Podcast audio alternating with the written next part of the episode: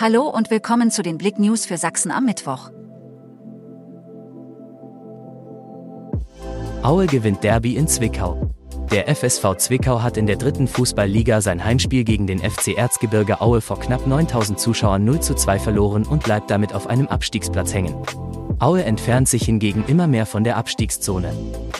Denise Hermann Weg beendet ihre erfolgreiche Karriere. Denise Hermann Wick vom WSV Erzgebirge Oberwiesenthal sagt Tschüss.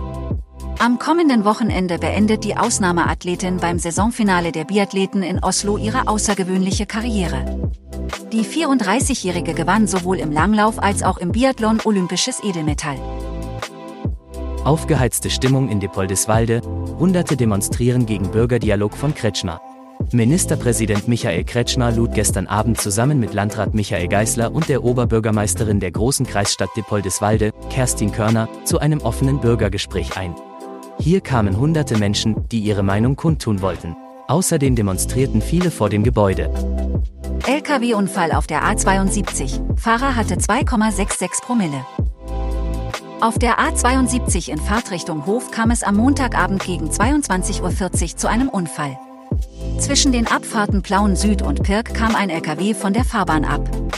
Die Autobahn war für etwa zwölf Stunden gesperrt. Der 46-jährige Fahrer war mit seinem Volvo-Sattelzug auf der A72 in Richtung Hof unterwegs, als er in einer Rechtskurve nach links von der Fahrbahn abkam. Er hatte einen Alkoholpegel von 2,66 Promille.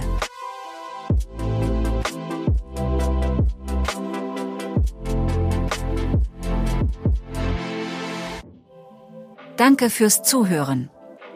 Mehr Themen auf blick.de